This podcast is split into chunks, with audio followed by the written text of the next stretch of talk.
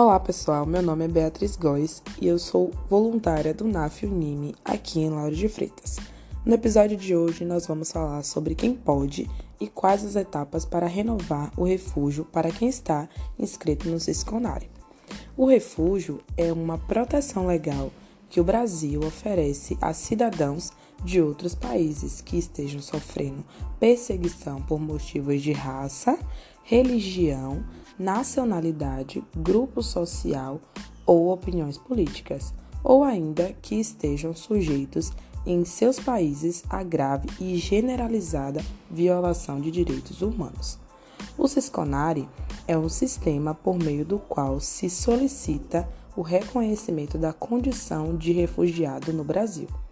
O sistema permite que o solicitante registre suas informações, receba notificações, acompanhe o andamento do seu processo e mantenha os seus dados de contato atualizados. Agora, quem pode renovar o refúgio pelo Cisconari?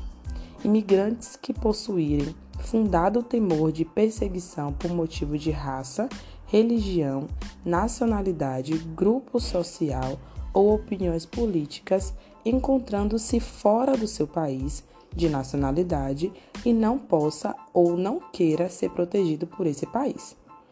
Imigrantes que não possuam nacionalidade e estando fora do país onde antes teve sua residência habitual, não possa ou não queira regressar a ele em função de perseguição por motivos de raça, religião, nacionalidade, grupo social ou opiniões políticas, e também imigrantes que, devido à grave e generalizada violação de direitos humanos, é obrigado a deixar seu país de nacionalidade para buscar refúgio em outros países.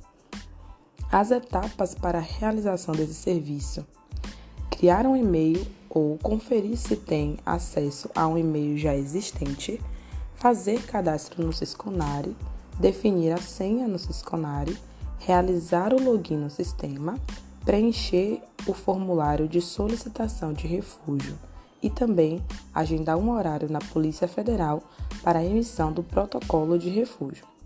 Se outras pessoas da sua família também estiverem pedindo refúgio, será, preciso agendar um horário para cada pessoa e todos devem ir à Polícia Federal.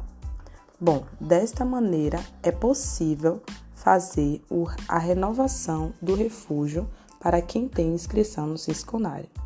Este foi mais um episódio do nosso podcast. Agradecemos a sua atenção e até o próximo episódio.